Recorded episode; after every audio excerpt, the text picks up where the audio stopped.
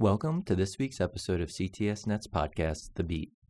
I am your host, Dr. Brian Mitzman, thoracic surgeon with the University of Utah Health System and director of robotic thoracic surgery at the Huntsman Cancer Institute in Salt Lake City.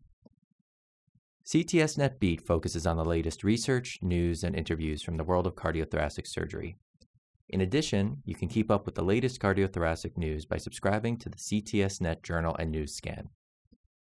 CTSNet is excited to endorse the upcoming ERAS Cardiac Virtual Conference on March 5th and 6th, featuring multidisciplinary experts from around the world discussing the latest in optimizing outcomes and cardiac surgery treatment innovations. Don't miss this unique experience with live debates and panel discussions, all broadcasting live from the Methodist Hospital DeBakey Heart and Vascular Center in Houston, Texas. More information can be found on the main CTSNet homepage. First up on this week's podcast, let's take a look at a recently submitted video to CTSNet. Doctors Alexander Kraev, John Gregory, and Sarah Counts talk us through a robotic diaphragm plication. The unique aspect of this video is the use of the CoreKnot device, a single use surgical instrument meant to replace manually tied surgical knots. Originally developed for valve surgery, it's found a niche in several other specialties.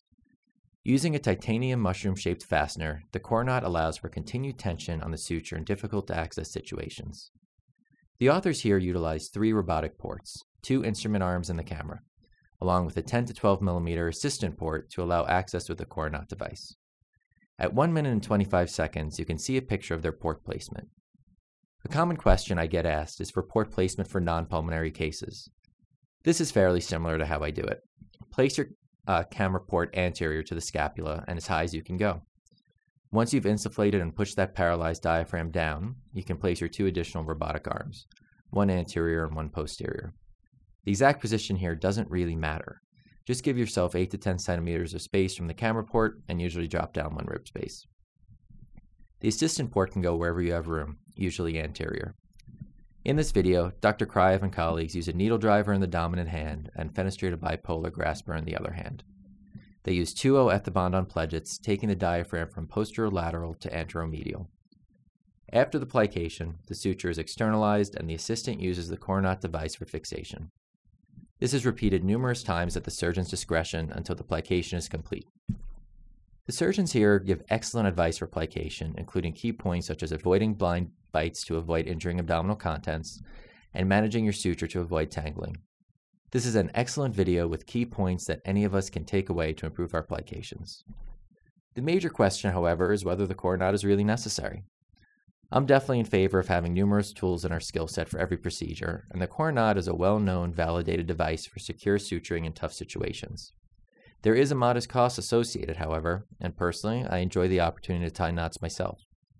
My current technique is to start the plication with V-Loc suture, allowing for a tight controlled plication that won't loosen. I then reinforce this with a second layer of interrupted ethibond mattress sutures on pledgets. As there is likely quite a bit of variability in plication technique throughout our community, I'd be interested to hear what everyone's doing. Reach out and let us know. I'd be remiss if I didn't mention one other video submission recently posted at CTSNet.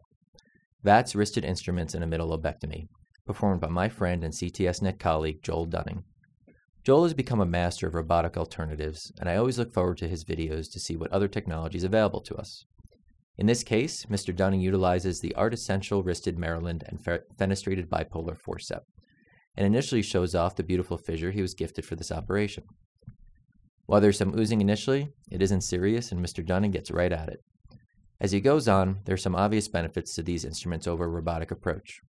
He notes the ability to change instruments himself, pass in his own sponges, and control everything at the table he would in a standard VATS case. Similar to robotic instruments, these wristed VATS instruments are also 8 millimeters in diameter, and CO2 is utilized for this case.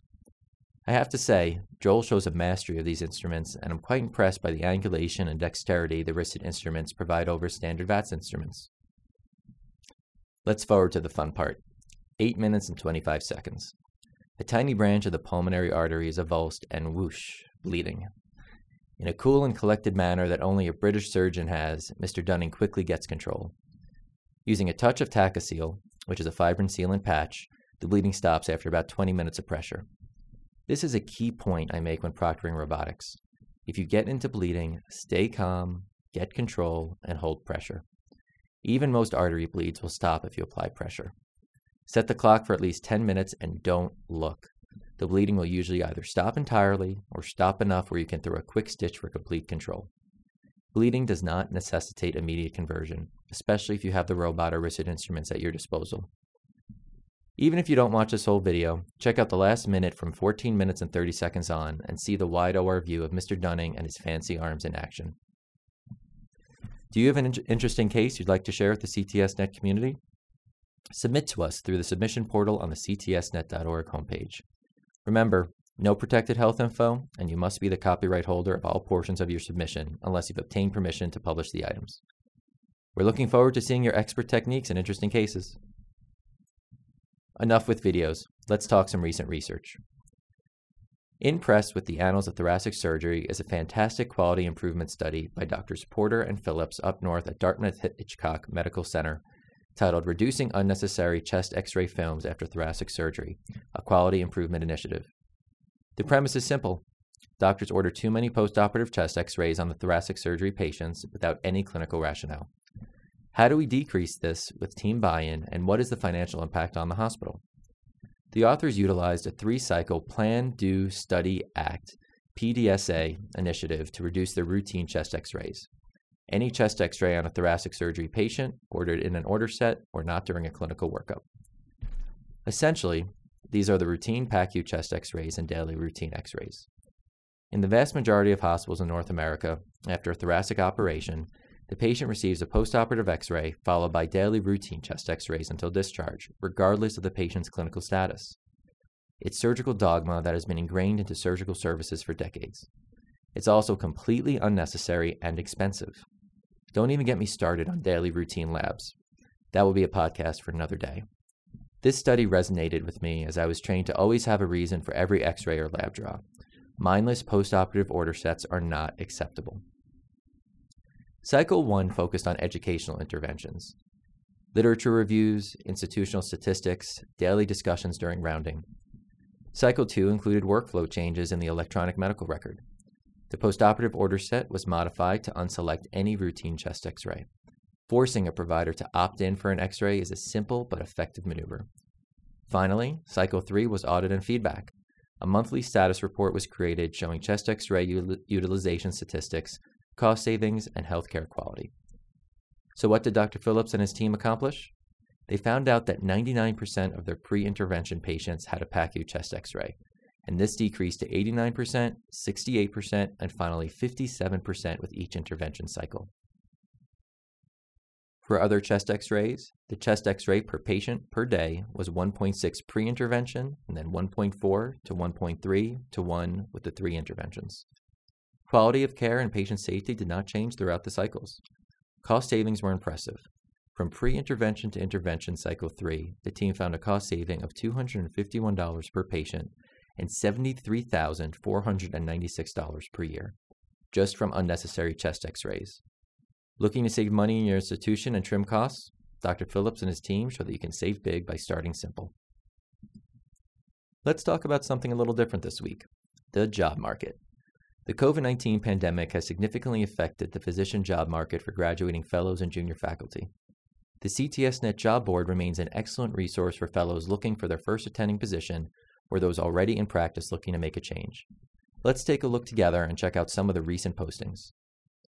In the general thoracic realm, the North Shore University Health System, based in the suburbs of northern Chicago, is looking for an additional surgeon to join their staff.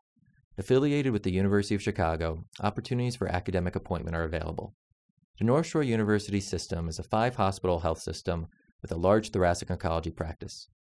While I try to remain unbiased with these postings, as a University of Chicago alum, I spent part of my training up at North Shore. I can attest to the fact that this is a great opportunity for someone who wants a strong clinical practice and may have academic and research aspirations as well. Check it out on the job portal. Powerhouse of Thoracic Surgery, the University of Pittsburgh Medical Center, is looking to expand their team under Dr. Luketich.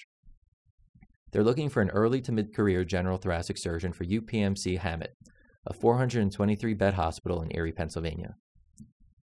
Halfway between Cleveland and Buffalo, and sitting on the southern shore of Lake Erie, this is a beautiful part of Pennsylvania with excellent outdoor recreation. Along with this opportunity, UPMC is always considering physicians to join their mature practices with senior mentors as well, and have numerous super fellowship opportunities available in robotics, transplantation, and foregut surgery. Dr. Luketich's contact information can be found on the CTSNet portal. Lastly, let's talk about some cardiac positions. Several unique cardiac surgery opportunities have popped up on the portal in the last week. Emory Healthcare is looking for a cardiothoracic surgeon to join their team to be based at St. Francis Hospital in Columbus, Georgia.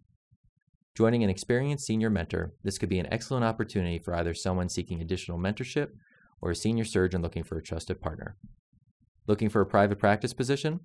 Carolinas East Health System in beautiful waterfront New Bern, North Carolina is looking for a surgeon to join their team of three cardiothoracic surgeons. Their senior surgeon is planning retirement in 2022, so this unique opportunity can provide a period of direct mentorship followed by rapid growth. Touch up that CV and jump onto the CTSNet job portal at jobs.ctsnet.org for more details on these positions and many others. Thank you for listening to this week's Beat. If you have an idea for a future episode or would like to come on and chat about recent events in the cardiothoracic community, please get in touch with us at ctsnet.org. I can personally be found on Twitter using the handle at Brian Mitzman. Don't forget to subscribe to our podcast. Keep an eye out for JANS, the CTS Net Journal and News Scan, where we pick the highest impact stories for you.